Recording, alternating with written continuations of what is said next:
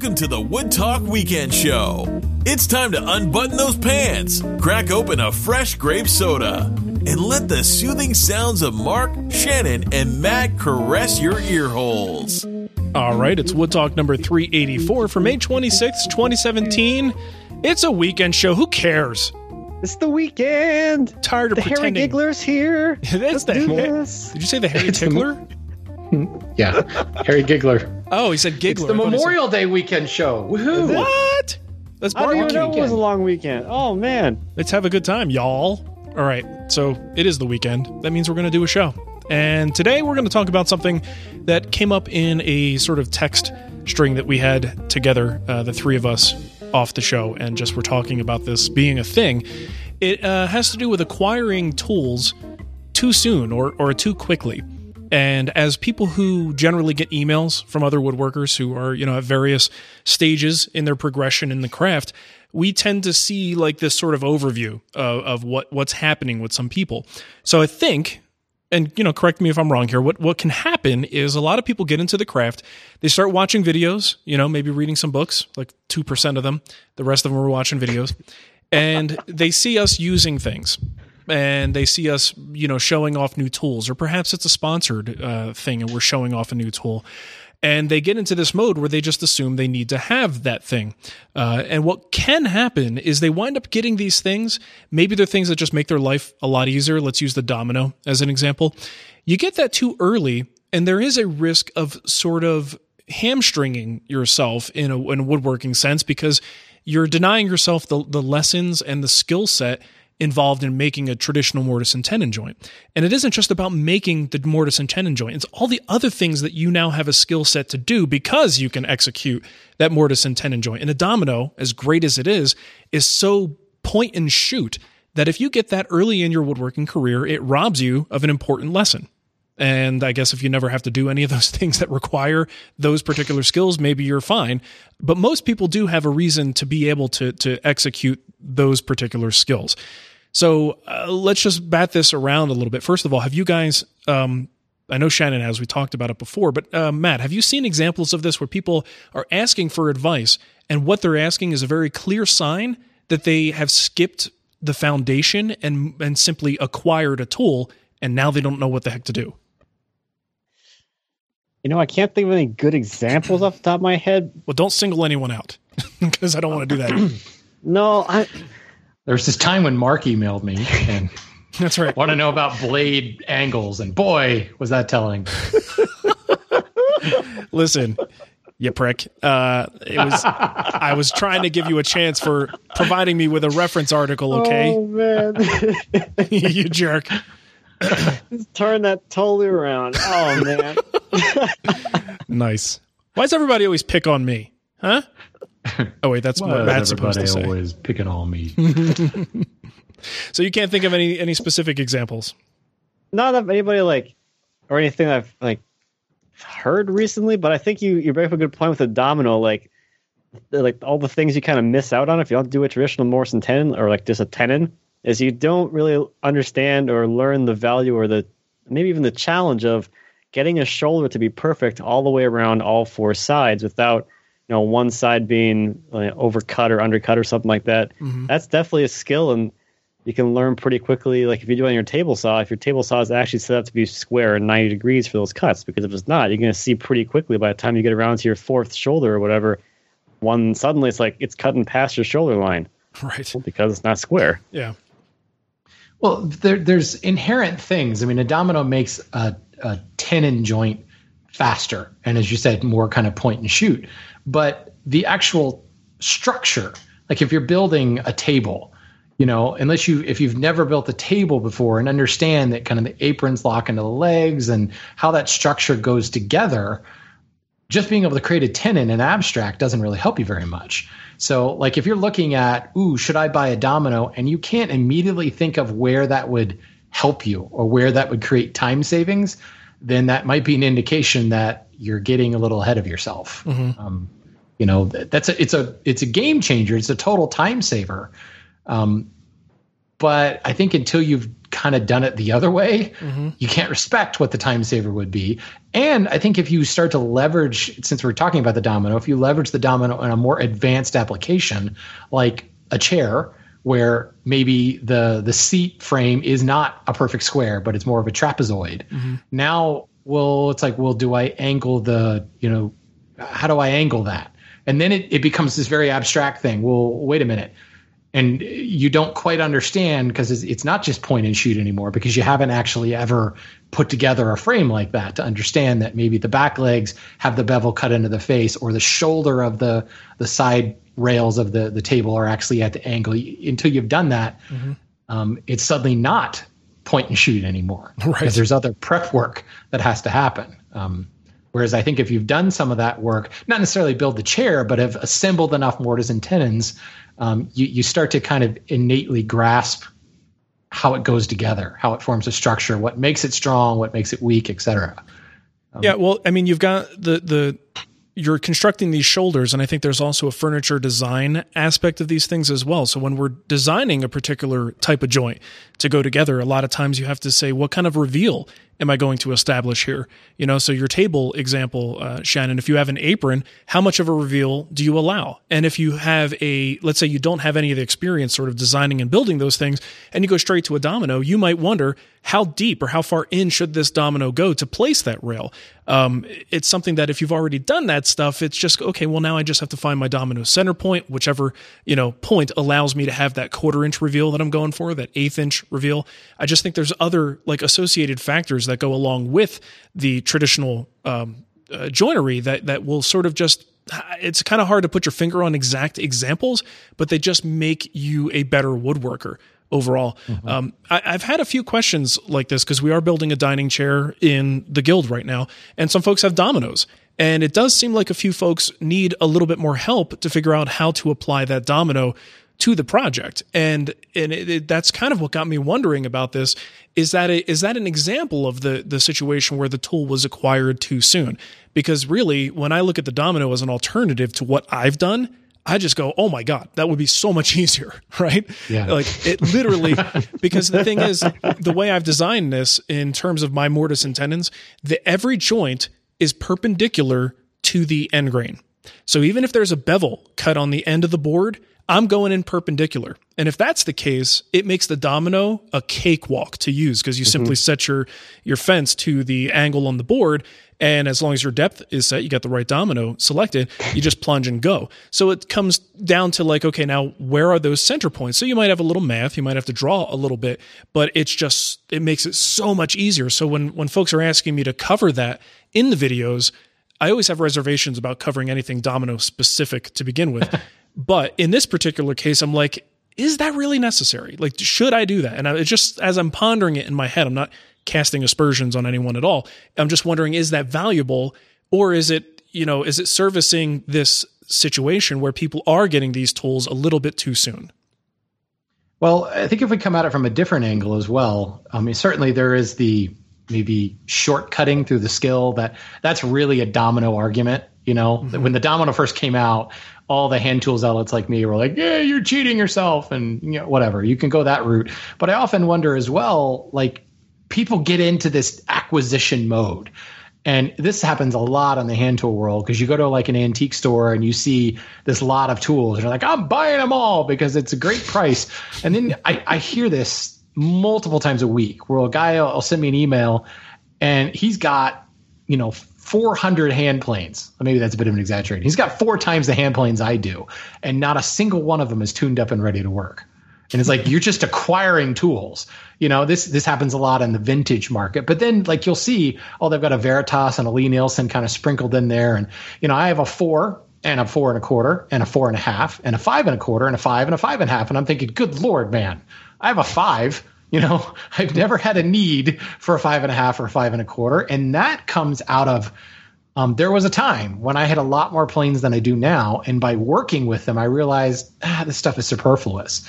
And I've I've I like to call it optimized rather than downsize my tool list because it, it, makes the co- the loss of the money I spent hurt less when I say optimized. Um, but but there's something to be said about buying tools that you you not only have never used, but you've never even done the operation that that tool is is asking you to do. So it's mm-hmm. like, well, dado plane, that's another good one. Dado plane's kind of cool, but it's really not that efficient of a tool. It really doesn't save that much time. And there's like five other ways you can cut a dado that's just as efficient. Mm-hmm. But they're cool looking. And you see them at the antique store, and it's like, oh, check this out, and you buy it, and then you realize, oh man, now I got to have one for every size dado I ever want to cut. And what happens if the board that I'm cutting is not quite the same size as that dado plane? So then you pull out a saw and a chisel and a router plane, and you do it that way, and that dado plane just gathers dust on the shelf.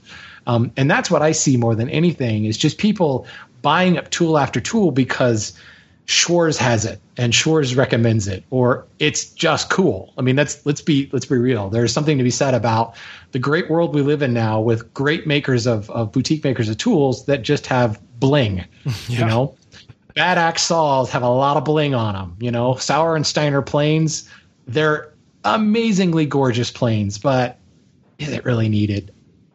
Maybe, maybe, and maybe wait until you have that case study, or more importantly, wait until you've built the project and then you look back and go, man, that would have been easier if I had. Um, certainly, you can stop in mid project and go, this would be a heck of a lot easier because you just cut that that first of nine sliding dovetails, and you're like, holy crap, I got to do eight more of those things. You know, perfect example, the dovetail chisel that I do own, I bought that when I built my first chest of drawers my first hand dovetail chest of drawers because of all those half blind dovetails in that chest of drawers.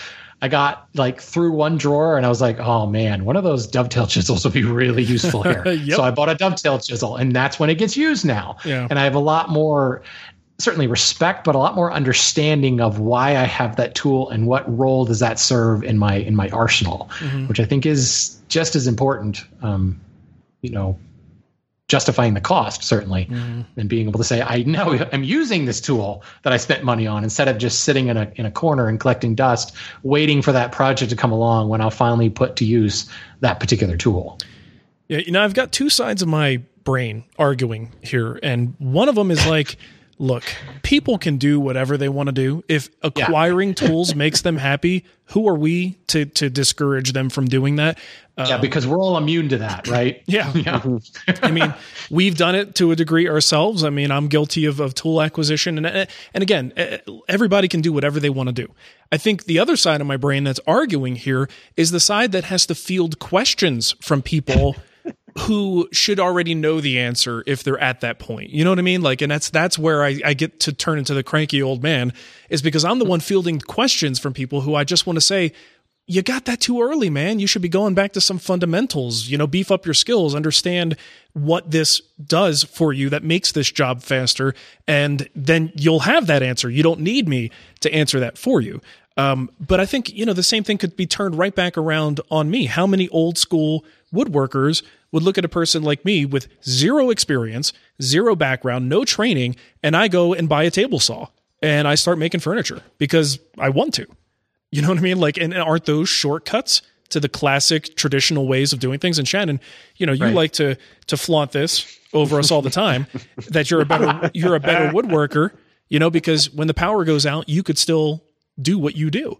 And you know, for someone like but me, then there's that there's that guy that goes one step further than me and has like a flint axe Yeah. you know and a rock who is like yeah well you're stupid because you have to have cryogenically cooled steel and Right. you know special powder metal steels and diamond stones and i'm just using a rock and and another rock right? It's And like, then okay, and then that guy's getting that guy's getting emails from uh from from beavers, woodchucks, and uh, woodpeckers, right. and they're like, dude, Oh. seriously, you can't just use your mouth?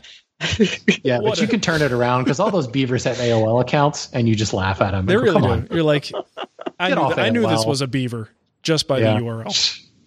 right Well, see, and that's the thing. I, I don't like to talk about something like this without also saying that, you know, ultimately, if it's making you happy, uh, people who buy tools are supporting the woodworking industry.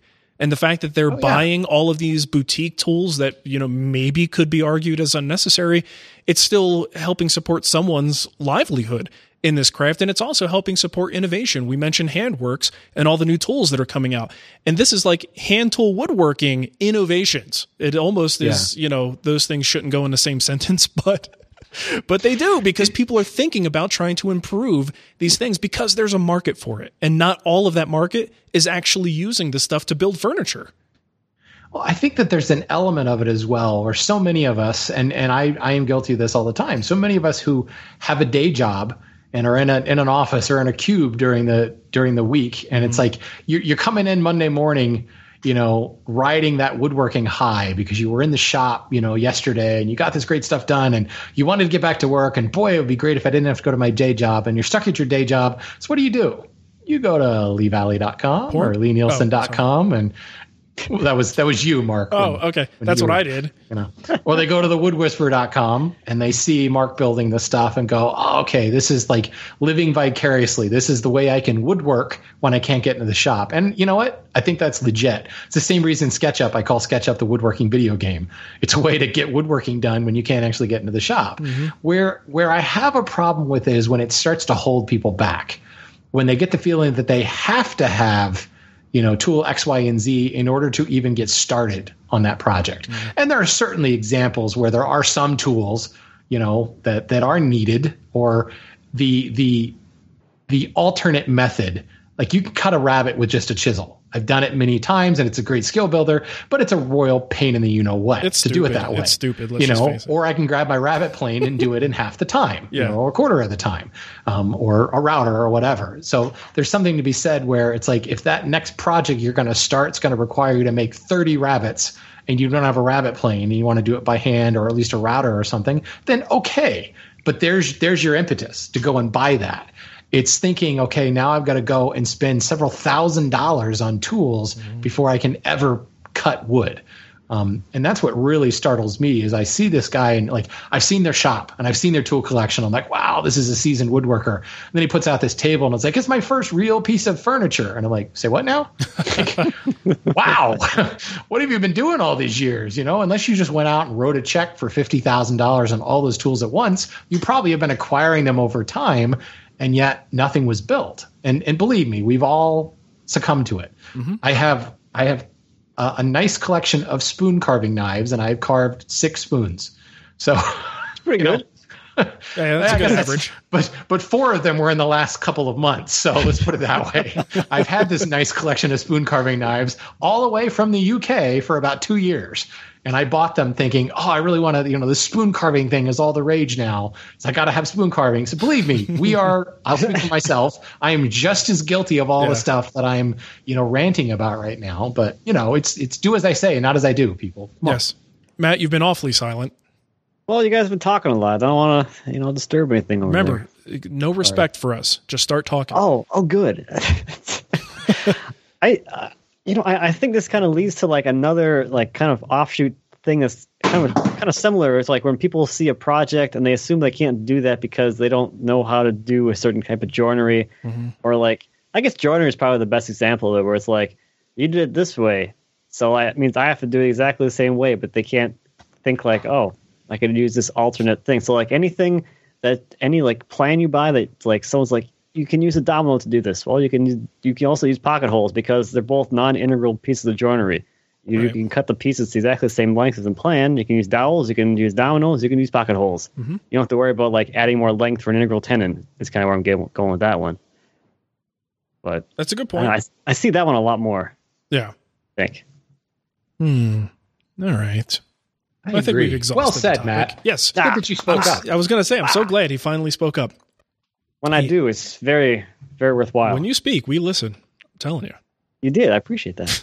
I was typing up the show notes actually. So really. well, your face looked attentive, so Yeah, He was looking at the screen, so that I'm really good at that. Remember, I work at a real job, so I'm real good at listening and pretending I'm working.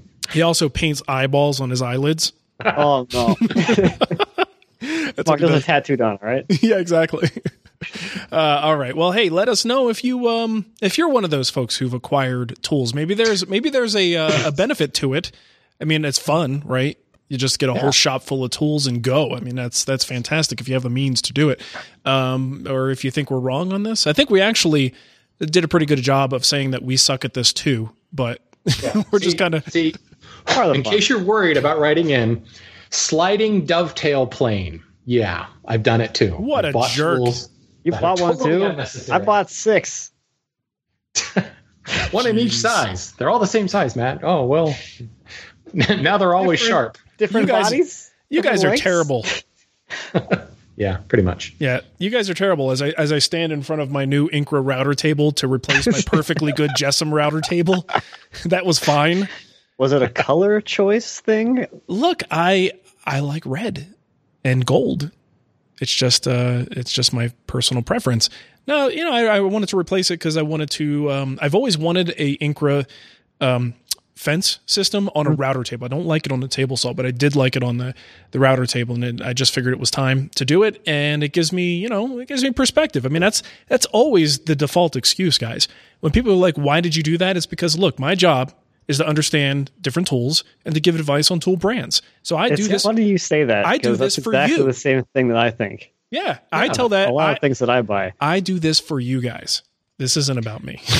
well, Actually, in all seriousness, but without extending the show too much longer, I've been woodworking long enough now that the tools coming out now are better than when I bought it the first time. Like there Sure. have been innovations. Mm-hmm. Like even in my Veritas tools, Veritas has updated the design since I bought it. Yeah, they do that and a it's lot like, too. oh man.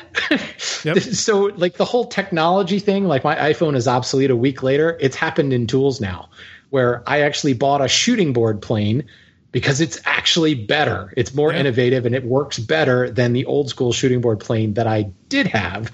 And I fought it for a good two years before I finally said, okay, fine. Yeah.